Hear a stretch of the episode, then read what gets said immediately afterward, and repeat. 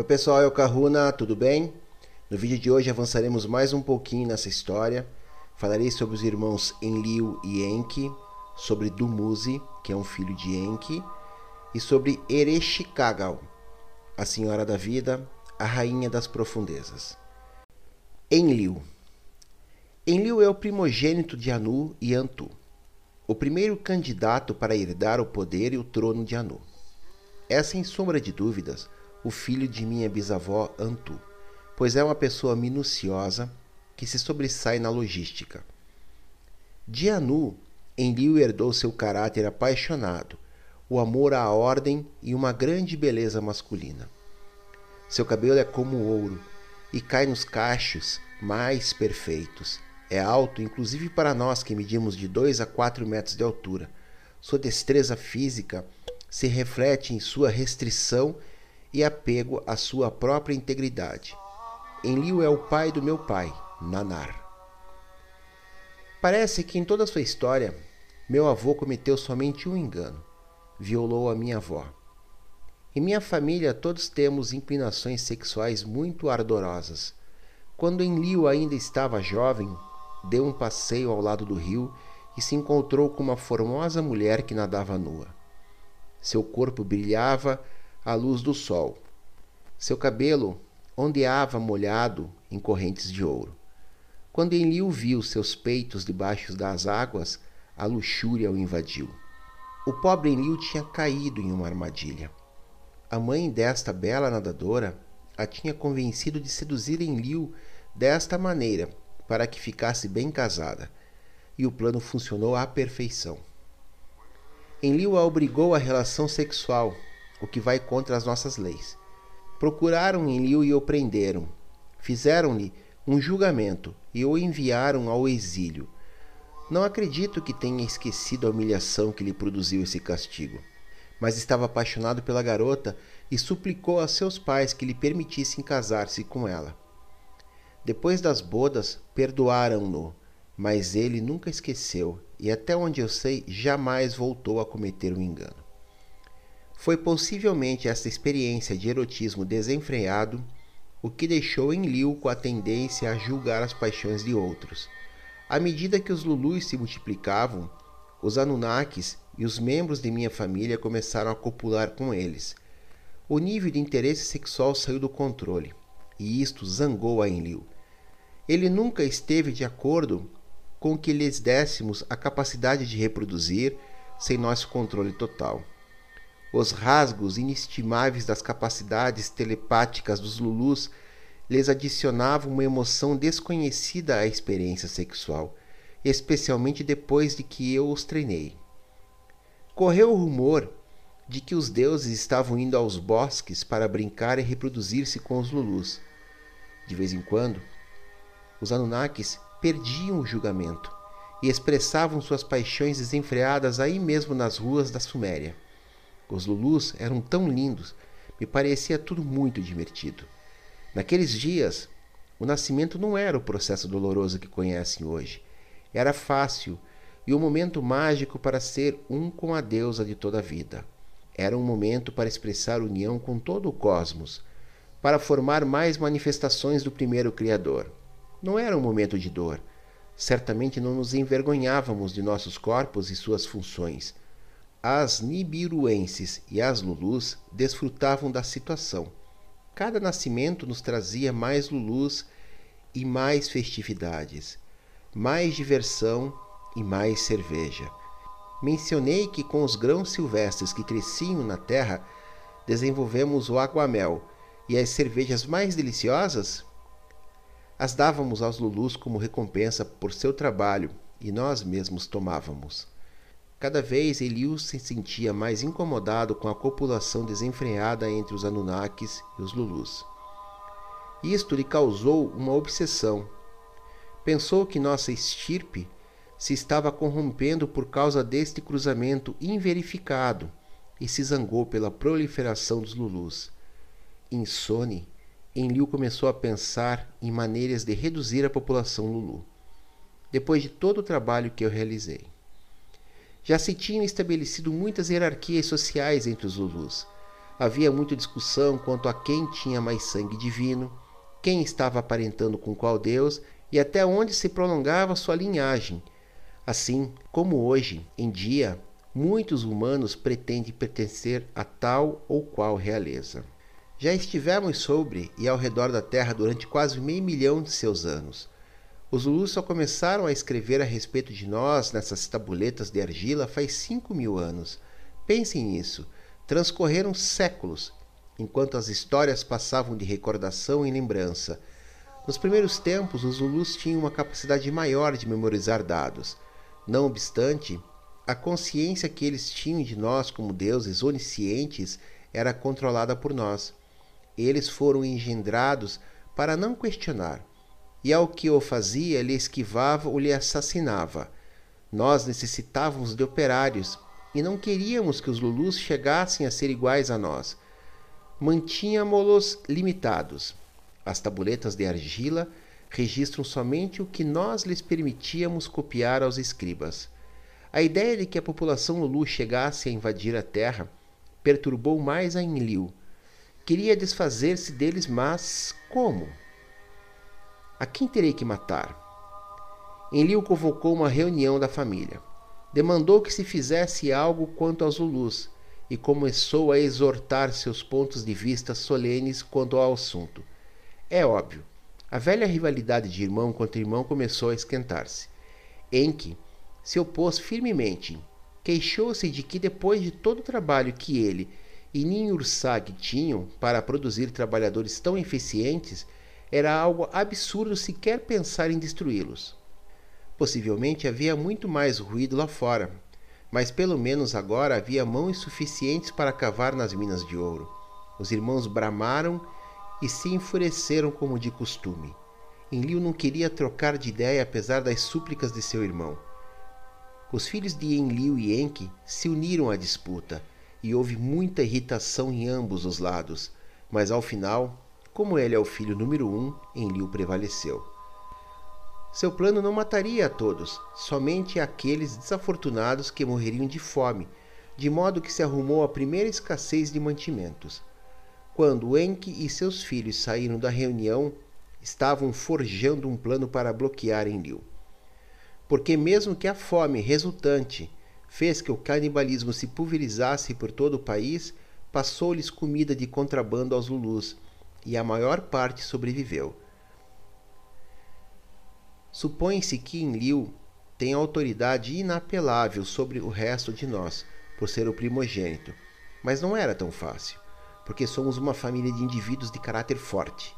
Todos somos obstinados em acrescentar nossos poderes. E nós não gostamos muito de fronteiras ou limitações de nenhum tipo. Enlil é igual. É filho de Anu, que nunca seguiu a ninguém em nenhum assunto. Uma vez que Enlil tinha tomado uma decisão e fixado seu rumo, era improvável que pudéssemos dissuadi-lo ou que desse um passo atrás. Enlil era o chefe de comunicações da estação espacial que dava a volta à Terra, e foi o primeiro a saber da mudança polar que se aproximava. Muito por cima do planeta, os astronautas começaram a observar as flutuações magnéticas e os bamboleios inevitáveis. O eixo do planeta estava a ponto de voltear-se. Isto o tínhamos notado antes, mas nunca tinha havido uma população tão numerosa para evacuar. Enlil guardou tudo em segredo e decidiu aguardar até o último momento possível, de modo que só houvesse tempo suficiente para transportar as famílias de Anu e aos Anunnakis à estação de embarque. Assegurou-se de que não houvesse tempo suficiente para resgatar os Lulus. Enlil queria sair-se com a sua, por cima de Enki, sem importar as consequências.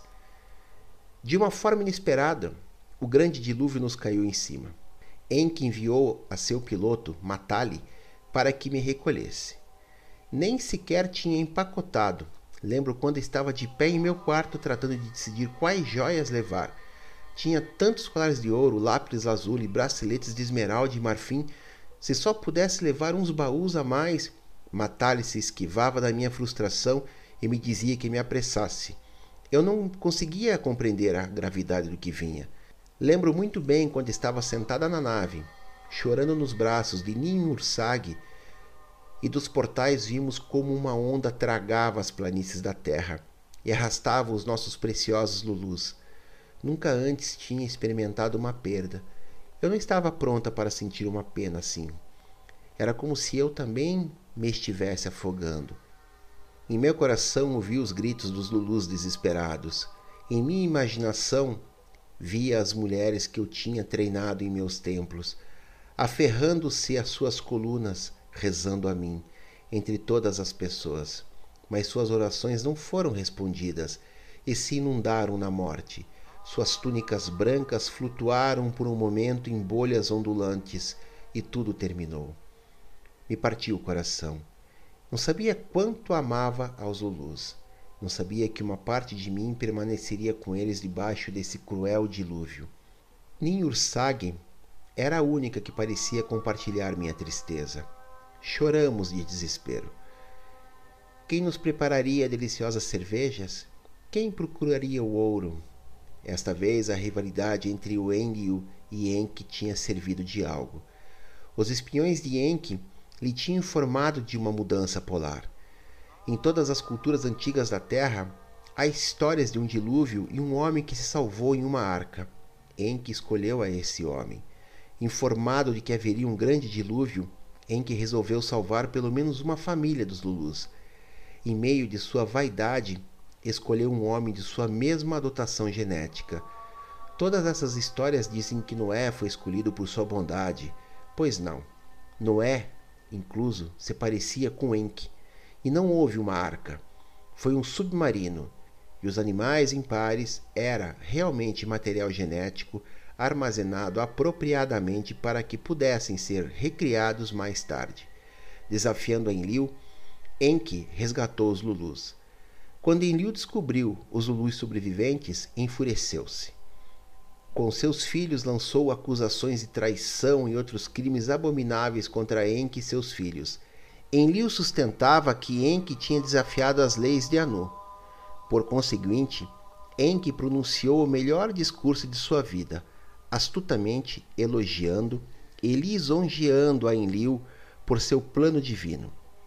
Disse que Enlil, em meio da grandeza de sua sabedoria visionária, tinha escolhido o material genético de entre o lixo das espécies e chegou até o melhor que havia entre os Lulus, e que, se esses sobreviventes solitários tinham suportado os horrores do dilúvio, então seus genes deveriam ser dignos de servir a Anu e aos Nibiruenses.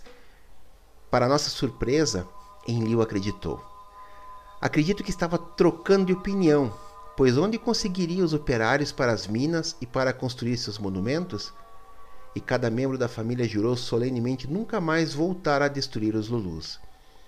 Em um momento de generosidade sincera e possivelmente um pouco de culpa, Enlil concedeu a vida eterna a Noé, pelo menos como a conhecemos. Preparou-se então todo tipo de leis para regular a copulação e reprodução dos Lulus.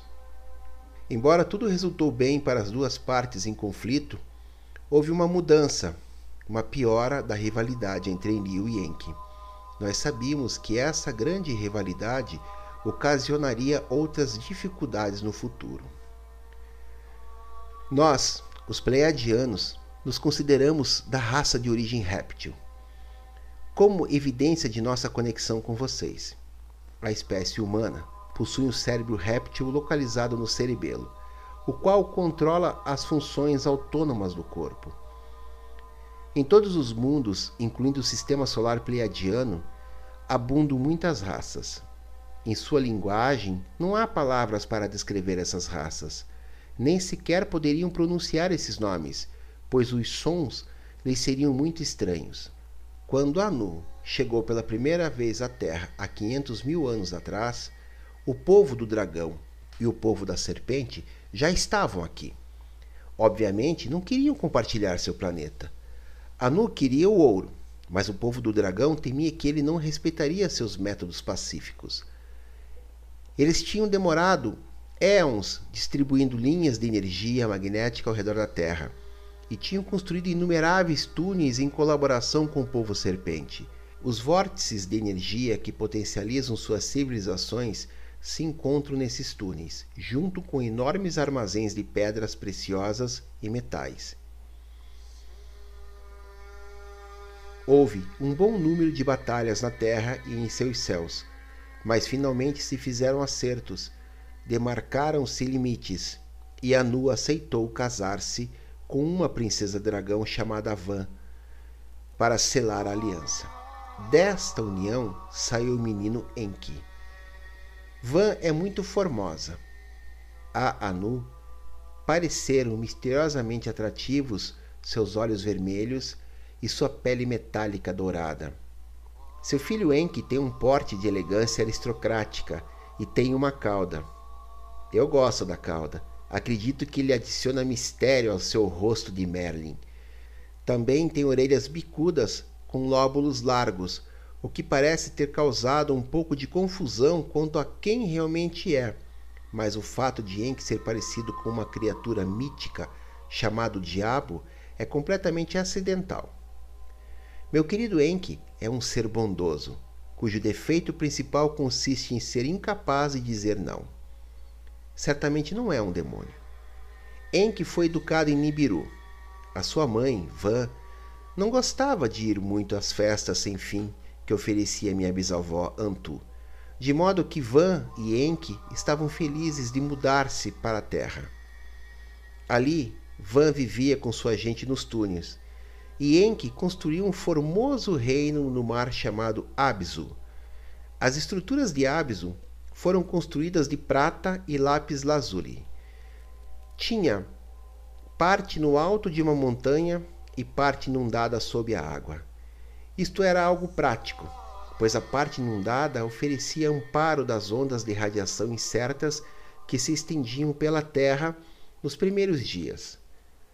Quando Enki não estava trabalhando no Abzu, construía represas e desviava águas. Como era um amante da água, frequentemente remava sozinho pelos pântanos da Suméria e Babilônia, em um bote pequeno, e estudava os peixes, insetos e ervas que haviam nas ribeiras dos rios. Enki amava seu planeta. Suponho que o aprendeu de Van. A beleza da terra corre pelo sangue de seu povo antigo. Infelizmente, Anu enviou Enlil à terra, depois que Enki tinha estado ali um bom tempo. E quando Enlil chegou para fazer-se líder da colônia, Enki lembrou o fato de que ele era o filho legítimo de Anu, de modo que ele não tinha que aceitá-lo. Dividiram seus domínios. A Enki tocou o Egito e o Abzu. Enlil assumiu o controle da Suméria, as operações minerais na África, o porto espacial e o tráfico dos astronautas, tanto os que estavam em órbita como os que estavam na Terra. Ninhursag me contou que Enlil e Enki brigavam quando eram meninos. Em segredo, ela pensava que Anu os tinha enviado à Terra para que suas rixas contínuas não interferissem com suas festas. Enki não incentivou muito as pessoas do dragão para que colaborasse com seu meio-irmão Enlil. Os dragões naturalmente preferiam a Enki, pois era um deles e protegia muito a sua mãe, Van. Enki não estava de acordo com nenhuma das decisões que tomava Enlil, o que causou estragos na Terra. Nenhum dos dois tinha razão e nem estavam equivocados. Cada um queria sair-se com a sua e ter o controle absoluto. Os filhos de Enki e Enlil chegaram a compartilhar os mesmos sentimentos, e seus pais não vacilaram em utilizá-los em seus conflitos. Toda a família e os Lulus foram arrastados para essa rivalidade, que foi o catalisador de toda a desafortunada história da Terra. Embora eu seja neta de Enlil, desfruto sempre da companhia de Enki. Ele é alguém com quem se pode divertir. Ama as mulheres a todas. Enlil é tão sério. Enki e Enlil são como água e azeite. À medida que passava o tempo na Terra, seguia-se subdividindo os territórios entre os filhos de Enki e Enlil para evitar a guerra. Era fácil ver que se eu mesma não corresse atrás, terminaria com as mãos vazias, neste grupo briguento, de maneira que decidi fazer uma visita a Enki. Coloquei meu melhor vestido de ornamento, minhas melhores joias e voei para Abzu. Sabia que Enki guardava os M Es divinos lá e tinha a esperança de me aproveitar de sua debilidade pela bebida e as mulheres. Os M Es estão apoiados em uma tecnologia que apenas se está descobrindo na Terra. Imagine um computador que contém todo o conhecimento do universo. Este computador transfere o conhecimento à mente do usuário em forma de hologramas, de modo que o conhecimento se transmite ao usuário holograficamente e em sua totalidade, assim que o conhecimento não ocorre por partes em forma linear.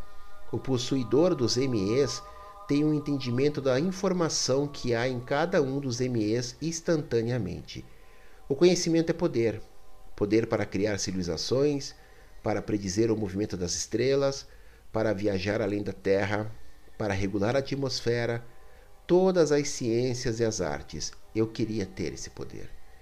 Como sempre, Enki estava predisposto.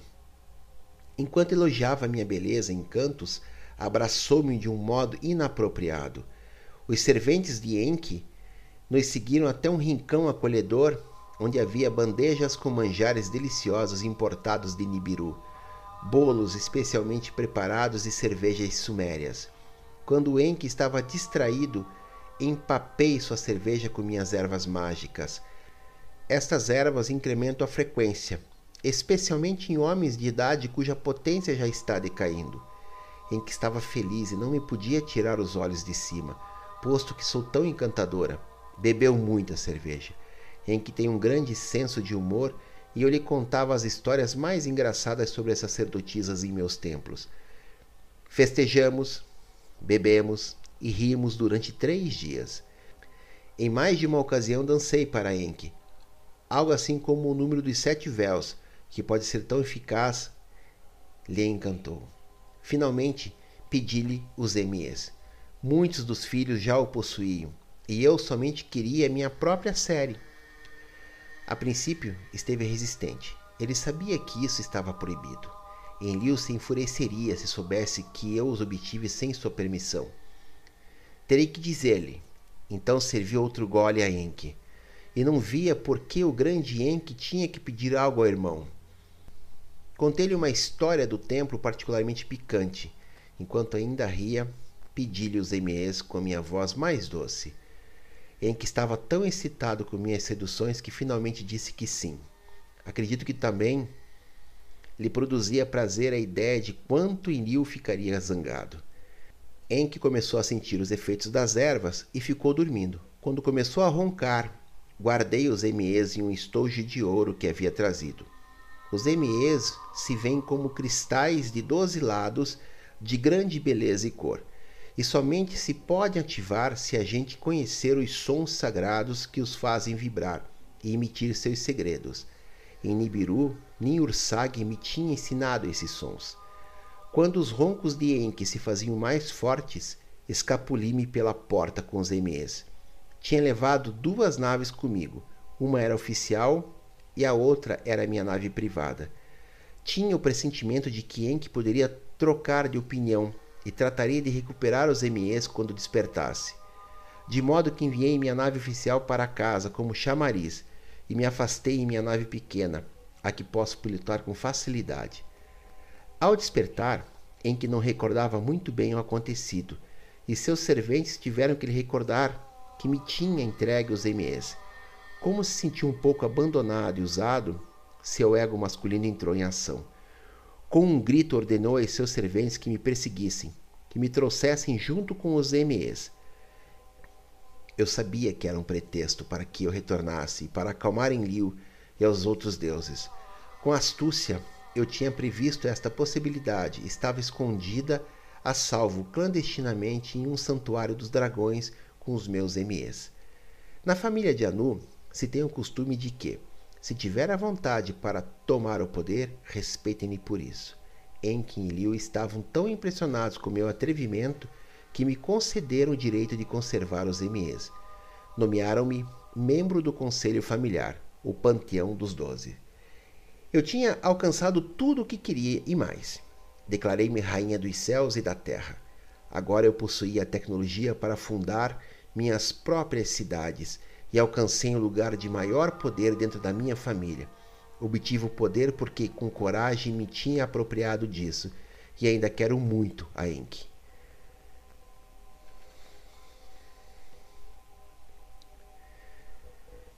Embora parecia que minha vida era cor-de-rosa e que eu estava totalmente satisfeita, as coisas começaram a ver-se funestas para mim. Para poder reclamar meu lugar legítimo na minha família, tinha que me casar com alguém cuja linhagem genética me desse poder. Eu tinha crescido, competido com meu irmão Utu e com os outros jovens varões. Via-me como alguém igual a eles. A ideia de me casar e ser dominada por alguém com essa dotação genética não me atraía muito. Na cultura pleiadiana, a energia feminina é respeitada. A lei permitia às mulheres direitos iguais, assim como a oportunidade de expressar seus talentos inatos.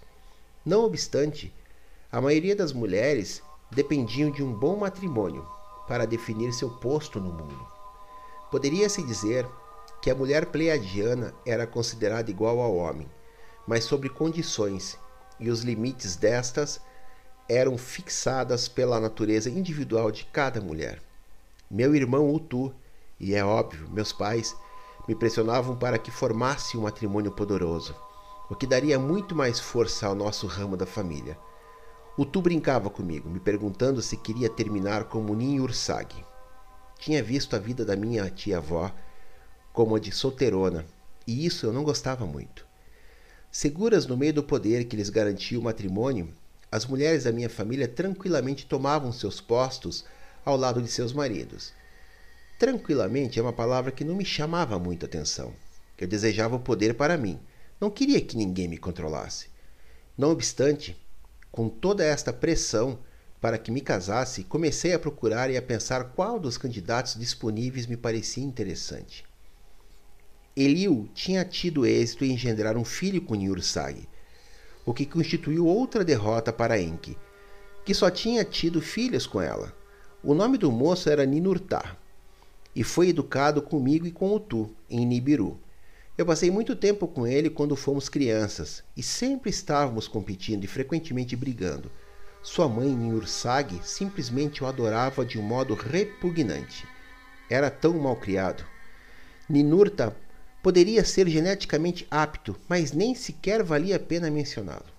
Enki teve vários filhos varões, mas o único que estava disponível era o menor, Dumuzi. Ah, sim, Dumuzi.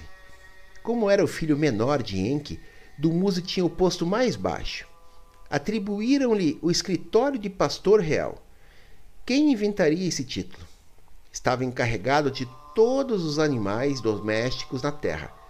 Já sei. Todos temos que comer e os rebanhos são muito mais importantes para a sobrevivência dos Lulus.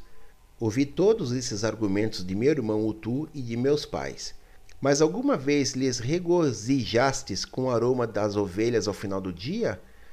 Meus pais estavam a favor da união. Acredito que não viam a hora de eu estar casada e sem problemas. Consolei-me com a ideia de ser membro da família de Enki. Frequentemente ou podia convencer de que fizéssemos algo agradável juntos, e tinha em mente me converter em rainha do Egito. Vi-me mesmo flutuando em uma barcaça dourada sobre o Nilo, reclinada sobre uma era de flores e as multidões me aclamando. Com os M Es em minha posse e um matrimônio poderoso, minhas ambições em planejamento começaram a tomar forma, assim que me casei com o Dumuzi. O matrimônio era... bom, o matrimônio... Dumuzi não era muito brilhante, certamente não era casal para mim. Acredito que seus irmãos o tinham tratado muito mal, especialmente Marduk, o maior. Dumuzi era frívolo e egoísta. Passava o tempo olhando-se em um espelho, esperando que o atendessem. Sua mãe vivia para ele, concedia-lhe todos os seus desejos, e eu comecei a evitá-lo tudo o que eu podia. Estava tão aborrecida que assumi tarefas extras nos templos do amor. Como se conhecia meus templos. Inventava toda classe de desculpas e em minha nave voava de templo em templo, inaugurando toda classe de novas cerimônias. Comportava-me exatamente como um executivo moderno que partem em viagens de negócio só para afastar-se de sua mulher. Desenhei uma quantidade de rituais novos que tinham como centro Dumuzi e a mim, com o fim de pacificá-lo a ele e às nossas famílias. Os rituais continham todo este assunto a respeito do nosso matrimônio e a arte de fazer o amor, a respeito da esposa tímida e seu maravilhoso marido. Esta primeira telenovela deu aos Lulus arquétipos sobre os quais moldar suas próprias vidas. Os rituais se desenharam para estimulá-los a produzir filhos dentro de um ambiente feliz. Para mim, era um escapamento à fantasia. Eu inventei minha vida em um ritual como eu queria que fora, mas não era. Possivelmente foi minha falta de entusiasmo pelo Dumuzi o que nos deixou sem um filho. Para segurar nossos direitos ao poder, tinha que haver um filho que herdasse esse poder. Essa era a lei. Mas, qualquer que for a razão, nós não tínhamos herdeiro. Então me ocorreu o seguinte: se outros tinham tido filhos com suas irmãs, por que não Dumuzi? Anu e Antu tinham engendrado a Enlil, que à sua vez engendrou a esse malcriado Ninurta, com o Ninhursag. Eu estava inspirada. Foi fácil convencer a Dumuzi para seduzir a sua irmã. Falei-lhe com entusiasmo sobre a magnífica linhagem genética de sua família, e sua necessidade narcisista de reproduzir-se encarregou-se do resto. A irmã de Dumuzi se chamava Gestinana e era pavorosamente inocente, nada ambiciosa como eu. Fiz que meus serventes preparassem um piquenique detalhado, completo, com vinhos de ervas para estimular a libido. Eles tinham que encontrar-se em uma colina que dava aos rebanhos que estavam fazendo o que os animais fazem na primavera. Eu tinha pensado em tudo, e como Gestinana era tão ingênua, não tinha a menor ideia de que a estávamos enganando. Depois de dois goles de vinho, Dumuzi chegou à parte sobre ter um filho juntos, e até aí chegou a amenidade. Gestinana protestou. Ela queria permanecer pura para seu marido, quem quer que fosse. Dumuzi tratou de persuadi-la, mas ela se negou abertamente. Dumuzi perdeu o controle e a violou. Suponho que essa erva que pus no vinho tiveram culpa. São muito eficazes nos homens. Estupro. Era algo que não podia ficar sem castigo. Nem sequer Enlil pôde esquivar o castigo por esse delito. Dumuzi e eu tínhamos dado agora a seu irmão maior, Marduk, uma muito boa razão para desfazer-se de seu irmão. Marduk tinha estado trabalhando sistematicamente na maneira de ficar com o Egito. Marduk não me quer e não queria arriscar-se com minhas ambições ou as dinastias que eu esperava estabelecer. Dumuzi correu para mim e para sua mãe, atormentado de pesadelos e presságios sobre sua morte. Animámo-lo a que fugisse, e fizemos acertos para nos encontrar em segredo e lhe levar comida e água. Assim ele poderia esconder-se até que se acalmassem as coisas, e eu poderia falar com Anu para pedir clemência. Mas Marduk não perdeu tempo. Seus verdugos perseguiram Dumuzi para as colinas e o apanharam como se fosse um coelhinho. Foi horrível. Parece-me que os homens de Marduk se excederam. O próprio Dumuzi morreu por causa das armas radioativas que com crueldade lhe dispararam. Meu marido estava morto e eu estava sem descendência. Nesse momento me veio à memória uma lei pleiadiana útil. Se um homem morrer sem descendência, mas não obstante tinha um irmão, esse irmão, mesmo que estivesse casado ou não, estava obrigado a casar-se com a viúva e procriar um filho com ela. Felizmente, Dumuzi tinha esse irmão, Nergal, tão de aparência agradável e inteligência. Eu sempre o tinha admirado, mas era uma pena que já estivesse casado com minha meia-irmã no mundo subterrâneo. Pois bem, eu nunca permito que complicações exíguas se interponham em meu caminho. Decidi ir visitar a loira rainha do escuro mundo subterrâneo, Ereshkigal, para lhe reclamar o meu marido legítimo, seu marido Nergal. Ereshkigal é minha meia-irmã. Com uma esposa tão boa e bela como minha mãe, era de esperar-se que meu pai, Nanar, estivesse satisfeito. Mas a fidelidade não era o costume na família de Anu. Possivelmente era o contraste com minha mãe o que fazia que a mãe de Ereshkigal fosse tão fascinante. A única palavra que escassamente descreve a sua espécie é Rakshasas. Ela era metade serpente e metade demônio, muito atrativa, e de seu corpo saía e se retorcia a Kundalini. Sua pele era de um verde claro acobreado e seu cabelo formava o que se poderia chamar de cachos aterradores. Seu corpo era forte e sensual. Tinha os olhos de uma cobra com o poder para hipnotizar a Nanar. Como deus da lua, meu pai certamente tinha seu lado escuro. A atração apaixonada entre eles dois somente poderia se definir como combustão espontânea. Ereshkigal era um autêntico broto de uma fusão erótica. A ninguém lhe ocorreu questionar sua beleza assombrosa. Ela herdou o melhor de seus pais, e ela sabia. Não a culpo por não me haver querido. Acredito que, de certo modo, ela sentia por mim o que Enki sentia por Enlil. Eu era a filha legítima de Nanar, e ela era o fruto da concubina. Além de estar cativado por sua beleza, Enki sentia certa simpatia por ela. Até chegaram a conceber um filho que se chamou Ningizida.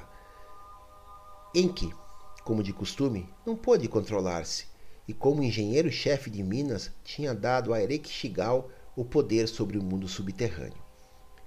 Enki se deixava convencer muito facilmente, e eu gostaria de ver como Ereshkigal utilizava seus notáveis encantos sobre ele.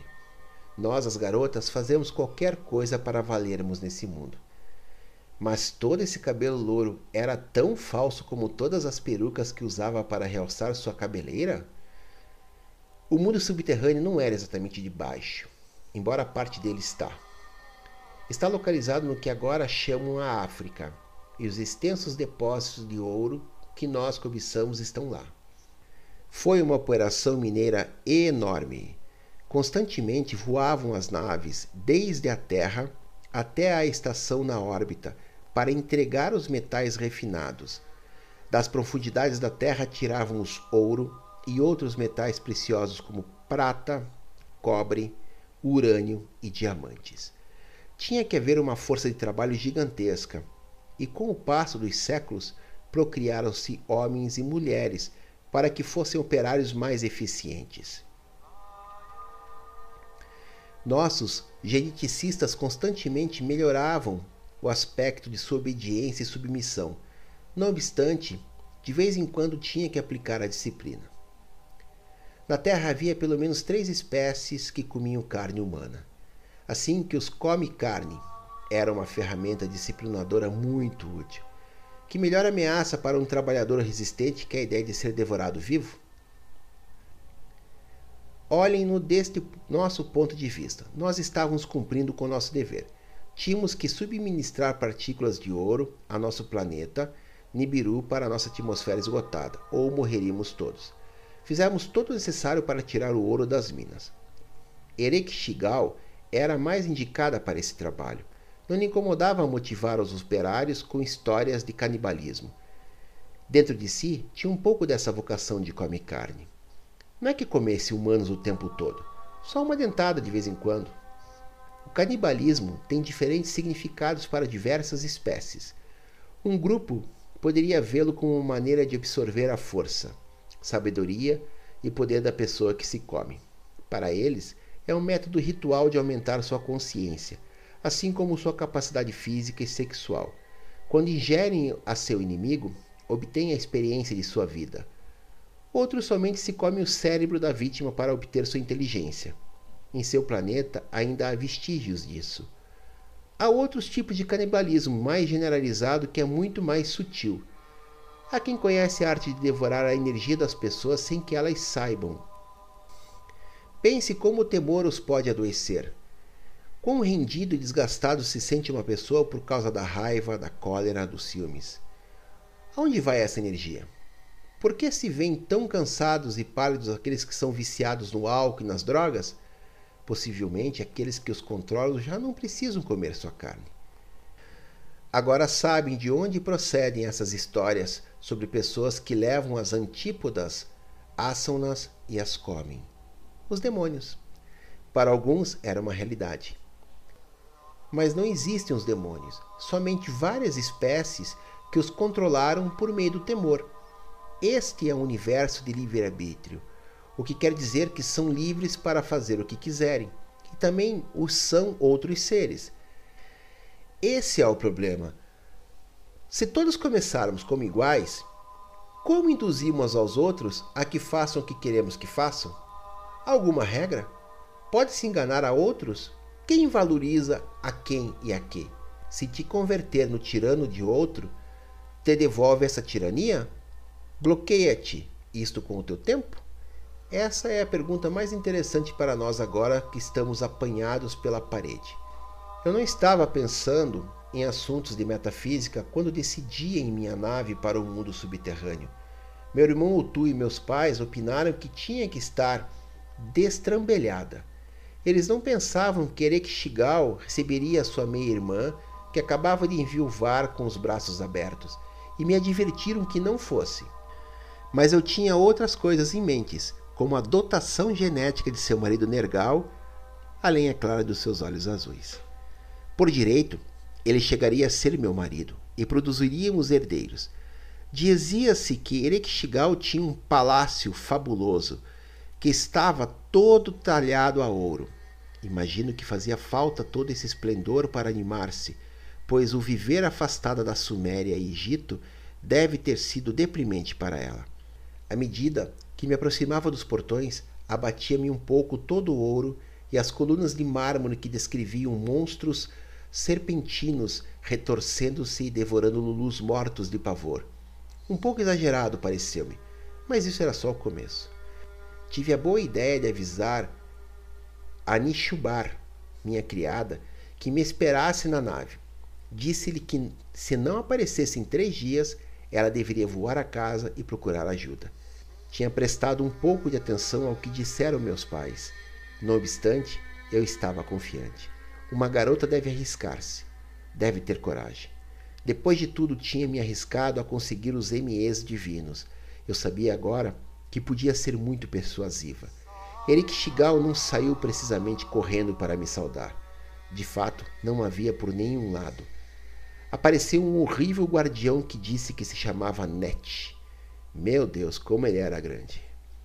Disse a esse monstro quem eu era, e ele me guiou por um labirinto que tinha uma série de portões. O que deve ter sido um sistema de segurança desenhado para proteger o ouro de Ereshkigal.